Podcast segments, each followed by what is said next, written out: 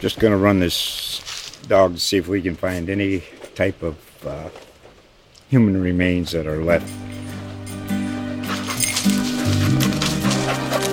Listen to Where Secrets Go to Die The Disappearance of Derek Hennigan. From the Detroit Free Press, a new podcast set in the woods of Michigan's Upper Peninsula. Available on Apple, Spotify, Freep.com, or wherever you get your podcasts.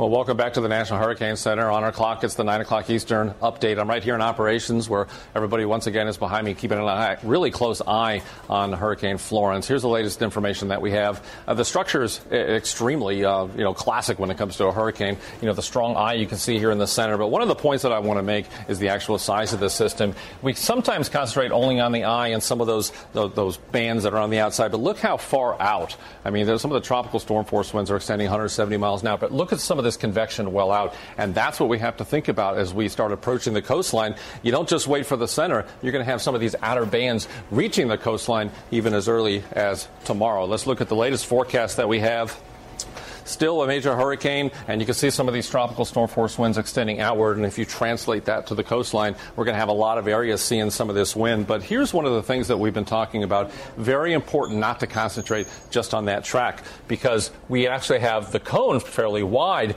Anywhere in here, we can see some of that center. So it's not about where this thing makes landfall. It is literally about all the impacts associated with Florence. And here's what's concerning us as well. Not only just the strength, but the slowdown. 2 a.m. Friday.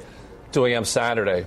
And we're looking at uh, even into Sunday. That's a real slowdown there. So as a result, the slower it is, the more we compound the impacts and the issues associated with this this hurricane. More rain, more storm surge, and something else that we definitely need to focus on is today is the day to wrap up your preparations. We need to be done today. Simple as that. If you look at it, tropical storm force winds could arrive.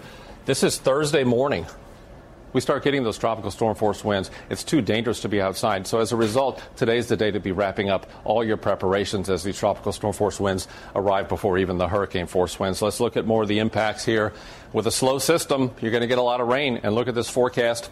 20 to 40 inches of rain, absolutely uh, devastating, catastrophic rainfall in these areas, but not just along the coast. If we look inland, your 10 to 15 values, your 6 to 10 stretch well inland. And something I've been talking about uh, really for the last few days, remember, if you're on the edge here and you're looking at this graphic and saying, well, I'm on the edge, I'll be okay, that is not necessarily the case. We've been talking about this. This can shift depending on the track. So as a result, some of these values can shift as they did overnight into South Carolina. We started seeing some of these higher values values. So be ready for that. Don't think you're out of the woods just because you're at the edge of this. You got to be ready for um, the heavy rainfall and the, the devastating uh, flash flooding. Storm surge is the other uh, category that we need to talk about and the impact. Half of fatalities occurring with the storm surge. So we need to be listening to the local officials and get out of these storm surge areas.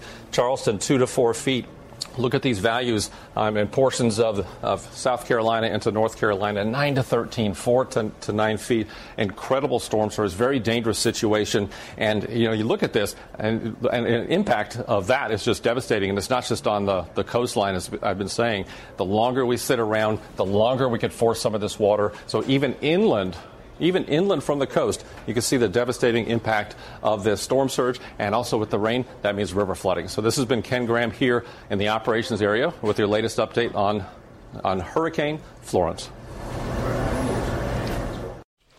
Just going to run this dog to see if we can find any type of uh, human remains that are left Listen to Where Secrets Go to Die The Disappearance of Derek Hennigan. From the Detroit Free Press, a new podcast set in the woods of Michigan's Upper Peninsula. Available on Apple, Spotify, Freep.com, or wherever you get your podcasts.